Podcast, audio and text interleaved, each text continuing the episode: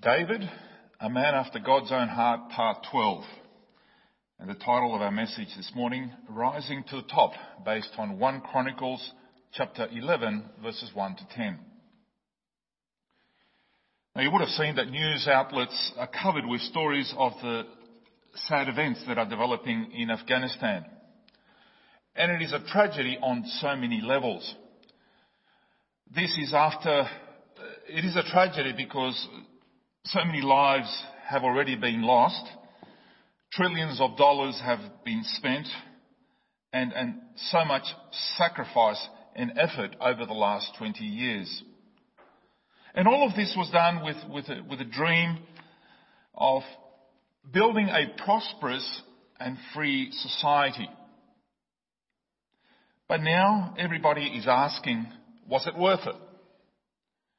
Because on the surface at least, it appears that it has almost, uh, all that effort has come to nothing. And I suppose it's easy to look over there and see all the troubles.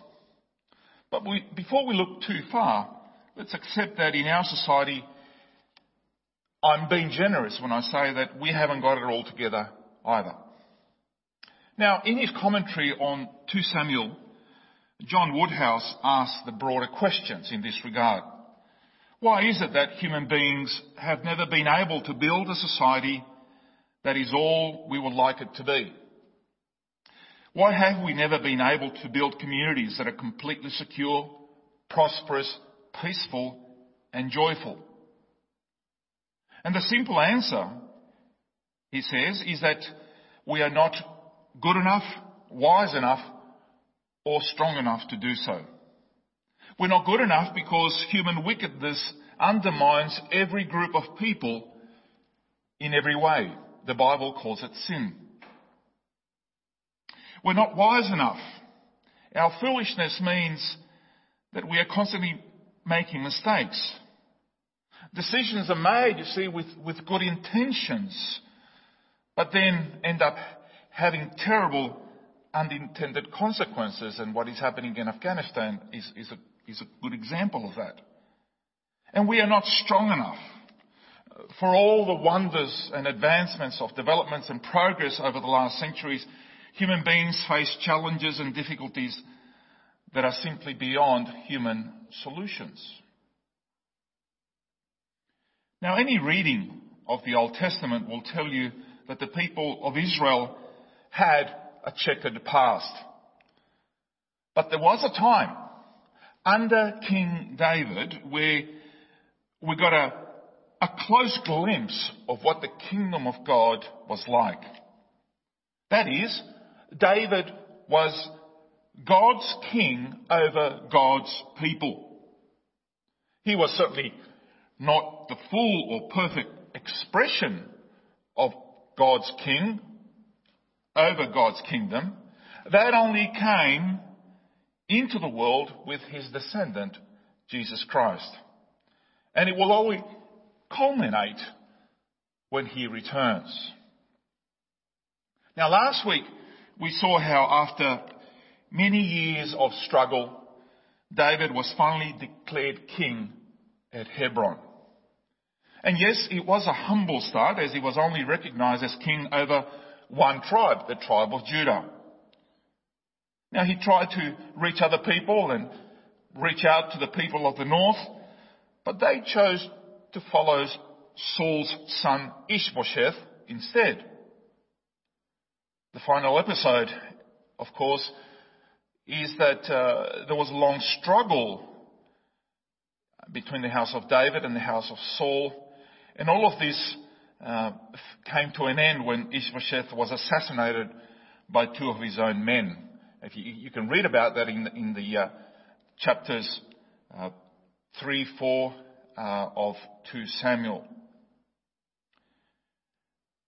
Now this morning we're going to move away from, two, from Samuel and we're going to jump all the way to, to Chronicles that has a parallel passage to the reading in Samuel.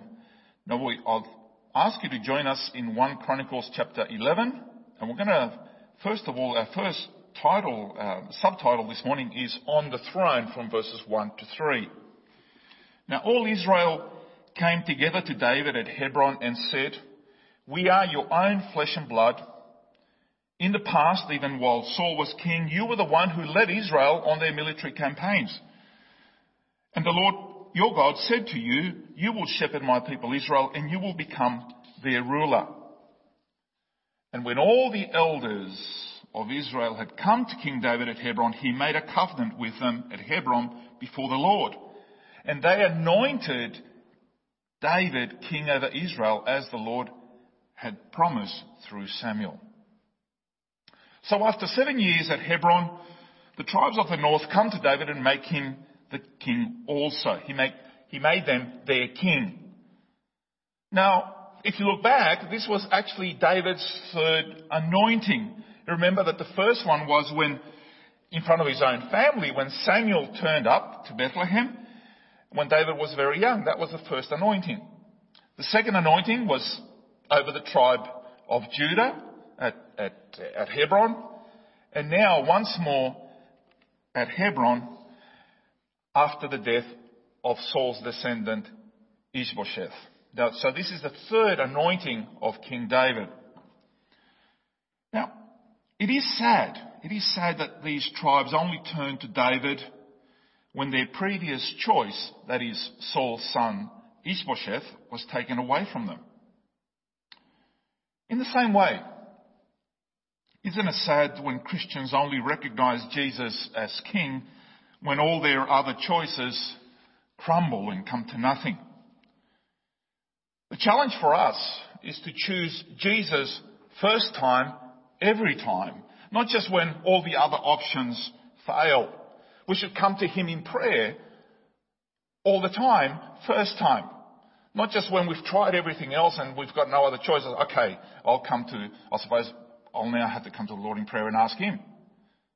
No. Jesus, our Lord, should be first and foremost in everything. So they come to David and received his leadership because, as they said, he was an Israelite himself. They say, uh, they said to him, we are your own flesh and blood. Now this is significant because for a period of time David lived, as we recall, he lived, he lived in Philistine territory as a Philistine. Now the elders of Israel put all that away and embrace David as one of their own and they declare him as king. Now that is quite significant.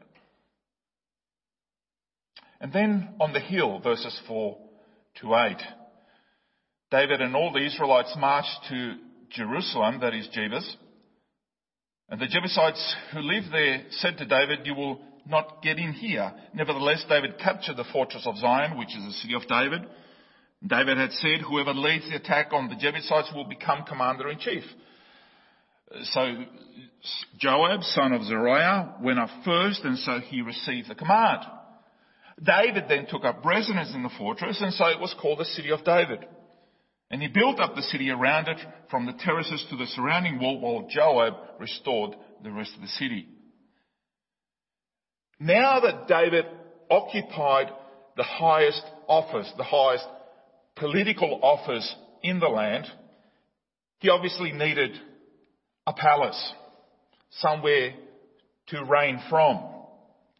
And the location of this place was important because it needed to be politically neutral with no tribal association. Otherwise the tribes will start you know, fighting over one another over privileges and all that. So he had to be strategic also in the center of the kingdom in order to, to bring together all of the different tribes. And also, he had to be secure easy to defend. And this is why, as a location, as a location, Jerusalem ticked all the boxes. It was a small Canaanite city in the center of Israel. It was a pocket of resistance surrounded by Israelites, and yet this, this one hill, Jerusalem, was there this, this land was occupied by the Jebusites and, and promised to Abraham all the way back in Genesis 15, some 900 years late, uh, earlier. And now, uh, some 400 years before, God commanded Israel to take the whole of the promised land. But despite all that, this city still remained in Canaanite hands. And why was that? Well, it's because it was in this strategic location on top of a hill, and it was a very difficult place to conquer. It had natural defences with rocks and valleys, everything right around it. It was basically a natural fortress. And because of this, the Jebusites over many years uh, grew cocky and overconfident uh, over their, their ability to defend themselves against any aggressor. And, and the way that in Samuel it is portrayed, they actually made, made fun of, of, of David and his army. So they started mocking David and his troops. But despite the difficulty, David and his men took the city. And this is how Jerusalem became the capital city of David's kingdom. And of course, Jerusalem is a big name, as big as it gets, isn't it? From this moment forever, it will be known as Zion, the city of God. The sons of Korah sung in Psalm 48. Psalm 48 verses 1 to 3, and this is in the Good News version. The Lord is great and is to be highly praised in the city of our God, on his sacred hill. Zion, the mountain of God, is high and beautiful. The city of the great king brings joy to all the world. God has shown that there is safety within him,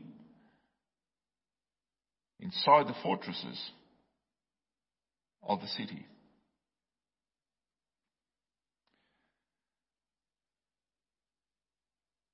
So David is king. He's on top. Now he's got a place, place to live in. He's got his uh, his palace.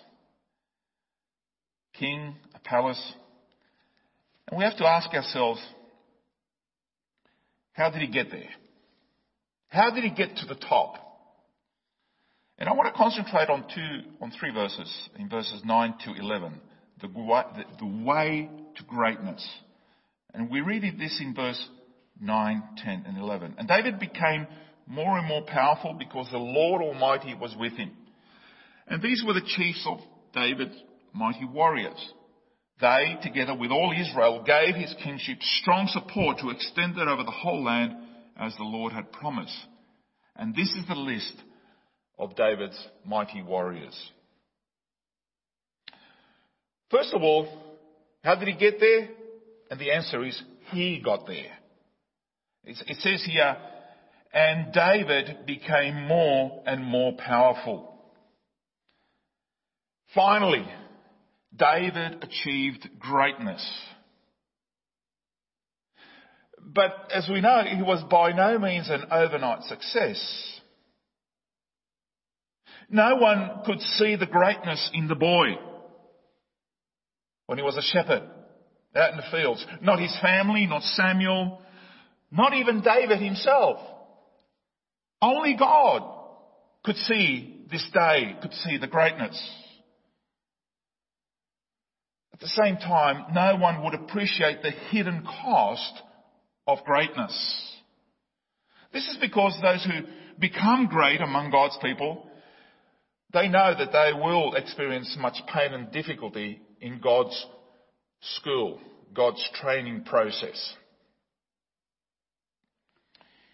Now, if I was there, if I was there next to David on the day of his enthronement over all of Israel, I would have said to him, You know, David, you did it. You finally did it. How does it feel?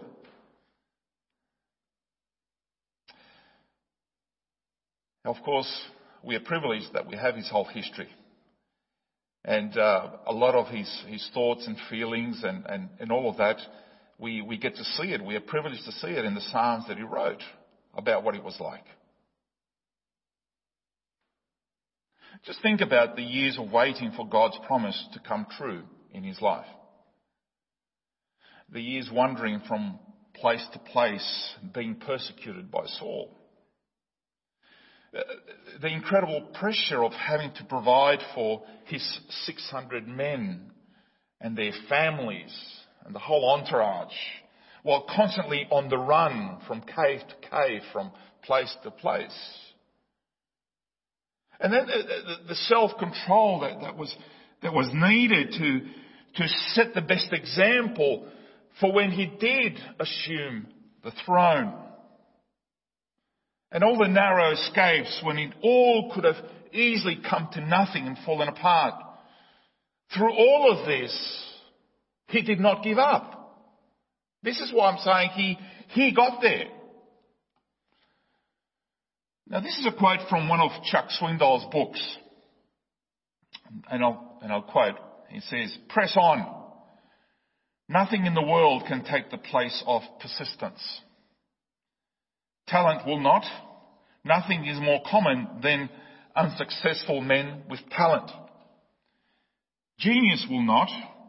Unrewarded genius is almost a proverb. Education will not. The world is full of educated derelicts. Persistence and determination alone are important.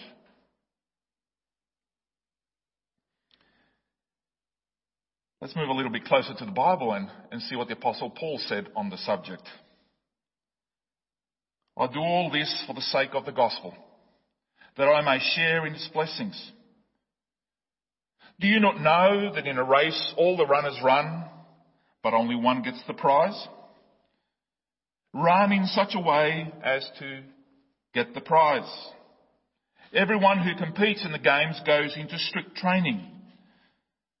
They do it to get a crown that will not last, but, I, but we do it to get a crown that will last forever. Therefore, I do not run like someone running aimlessly. I do not fight like a boxer beating the air. No, I strike a blow to my body and make it my slave so that after I have preached to others, I myself will not be disqualified for the prize. That is the Apostle Paul's version of persistence and consistency. So he got there. But as we know, there is another element which I, will give you this, I'll share with you this, this anecdote, this story. Alex Haley, um, an American, is the famed author of, of Roots. He had an unusual picture hanging on his uh, office wall. And the picture was of a turtle sitting on top of a fence post. And when friends uh, ask about the picture, Haley would tell them, and, he, and, he, and I quote, he says, every time I write something significant, every time I read my words and think that they are wonderful and begin to feel proud of myself, I look at the turtle on top of the fence post and remember that he didn't get there on his own. He had help. Just this past week, I, um, I read an article, uh, some pictures as well, of Ash Barty, the, the world number one women's tennis player, the Australian. And uh, people are starting to fall in love with Ash Barty because of not just because she's winning, but because of her character as well. Just as she was about to receive her, her prize as, as the champion in, in, an, in a tennis tournament, she signaled to her crew, her crew who were sitting on the stands, and, he, and he, she said to them, come down here, come down here. And so as they were taking photos, she made sure that they were all included because even though tennis is an individual sport, she recognizes more than anyone that it is a team effort. And she made sure that everybody knew and that the world knew that this was the case in her life. Which leads us to our second point. His men put him there. And this is what we, what we read uh, they, that's his men, they, they gave his kingship strong support, it says, to extend it over the whole land. It's important to understand that David was nothing without his mighty men, and they were nothing without him. No leaders can accomplish anything by themselves. A, leader is nothing without followers. If, you if you think you're a leader, uh, look back and see who's following, because if no one's following, then you're not a leader. Remember how these men started. They, they didn't start off as, as mighty men. In 1 Samuel 22, we, we read that they were distressed, they were indebted, they were, they were discontented people who, who came to David at the cave of Adullam. Amongst these mighty warriors, David had his special three warriors amongst the, the, the other 30. And one of these mighty men was Uriah the Hittite. Sadly, he is the one that I think paid the dearest price for his loyalty to David. You see, his wife was Bathsheba. And when David found this out, adultery should have been the last thing on his mind. And, and David and Bathsheba, we're going to look at that story later on in our series. But as we know, that would become the lowest point in his incredible life. But just looking at the, at the rest of his mighty warriors, they, these remarkable men were, like I said, the, the, the foundation of, of the greatness in David's reign. And here I will share with you one story here, just one example of their exploits. While David was hiding in the cave of, of Adullam, David nostalgically remembered the taste of the water from his boyhood village back in Bethlehem. And uh, the story is told also in, in 2 Samuel chapter 23. And it was harvest time. The weather was hot. David was thirsty. Perhaps where he was, the water was scarce.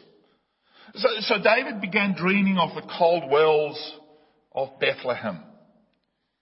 And, and he, he casually mentioned how he, he wished he could, he could taste those waters again. And some of these men who were close to him, they overheard him just say it out loud. Now, you would know, those of you who are around my age or, or even older, that as we get older, it is easy to fall into into these nostalgic traps. Usually happens when we compare our difficult present circumstances, experiences with, with some happier, some happier time, some happier moments in some other place, in some other time. What we're doing is we're desiring to drink again the waters of a simpler life, perhaps an innocent childhood. Perhaps the, the, the, moment when the whole family was together before they grew up and left home. But as they say, the past is a good place to visit, but a terrible place to live in. Here and now, within us, Jesus is waiting to open the well of living water which springs up to eternal life and it's constantly available to us.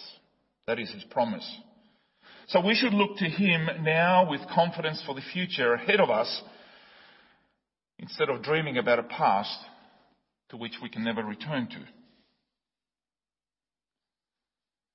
So three of these men, Eleazar, Abishai, and Benaiah, discussed about getting this water for their boss and they daringly snuck behind enemy lines to, to, to, to grant a, a wish for their leader. Incredible act of, of bravery, right? For something that appears to be so insignificant. And yet they did it. And when they returned, David was, was beside himself. He was so honored by their self-sacrifice that he couldn't actually bring himself to drink the water. So what he did is he poured it out before the Lord. Now, to those of you who might want to preach, uh, I'll give you three points for your sermon on this story. And, and, and here are the three points. It highlights, this, the first point is that it highlights a great act of bravery for these men. Secondly, it displays David's ability to inspire, as a leader, to inspire extraordinary loyalty.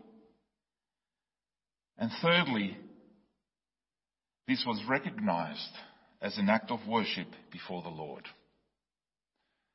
What an amazing story, right? Which leads us to our, our final point this morning. How did he get there? How did he get to the top? God called him there. And this is what we read. Because the Lord Almighty was with him. And this is the ultimate reason why he was king. Because of God. As, as, as we said last week, David becoming king over Judah was, was not a, a matter of personal pursuit or, or ambition. Being king over Israel was the last thing in the mind of a small shepherd boy.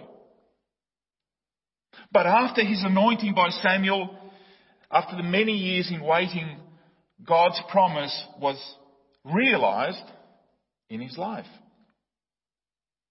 And, please note that David did not take the kingship of Israel. He actually received it from God. And the, the elders who came to him, they, recognized him when they said in, in verse 2, And the Lord your God said to you, You will shepherd my people Israel, and you will become their ruler. The people of his kingdom were the Lord's people. The people were to follow this king because they belonged to God. God exalted his kingship for the sake of his people Israel. And, and God did not anchor David's throne so that he could act like a king, but so that he could function as a servant and a shepherd towards God's people, towards God's flock. It was for their benefit and for their welfare. Kingship was not an end in itself, but it was a means to an end. And I think even here in Australia, we appreciate this in, in, in our political system, which is called the Commonwealth, where we have ministers. A minister, remember, is somebody who serves. And then, of course, we have the, the Prime Minister, who is the leader. So he's the prime servant. That is the whole notion. That is the whole ideal. Now, obviously, many times it doesn't work in practice, but that is the way that the system has been set up. Now, we have had our fair share of political leaders who have overpromised and under-delivered. But in the church as well, we also need to be careful that we don't fall for, for some of the problems that we find in the, in the political realm. And one of the problems there is that uh, is what we tend to call hero worship. Hopefully we don't fall for Christian hero worship. We can become so enamored with certain kingdom servants that we forget that they are imperfect and will inevitably disappoint us. Even David, as we know, was far from a perfect king. Ultimately, ultimately the kingdom is only safe in the hands of David's descendant who always does, always will do what pleases the Father.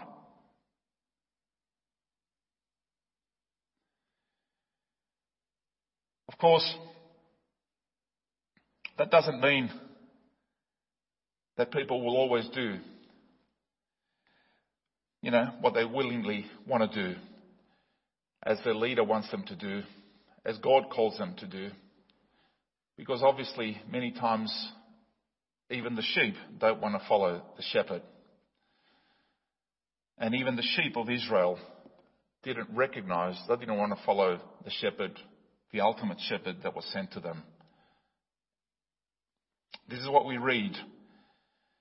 As he approached Jerusalem and saw the city, he wept over it and said, If you, even you, had only known on this day what would bring you peace, but now it is hidden from your eyes. Um, just uh, a few days ago, one of our one of our dogs uh, gashed gashed her leg, and we had to take her to the to the vet a couple of times already.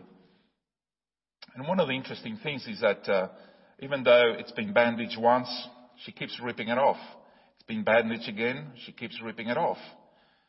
And it's almost like I want to say, I want to talk to the dog, and the vet was trying to talk to the dog and says, please don't do that because this is going to harm you. We're trying to make you better.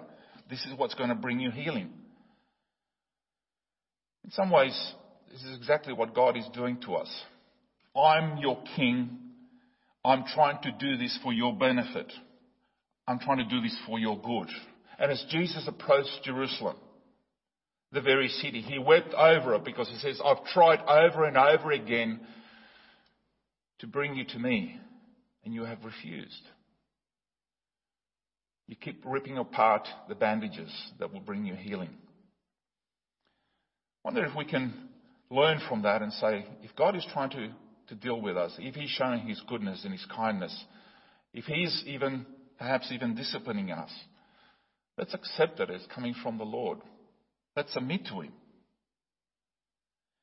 Because He is a King who loved us. He is a King who gave His life for us. To give us life. Both now and forevermore into eternity.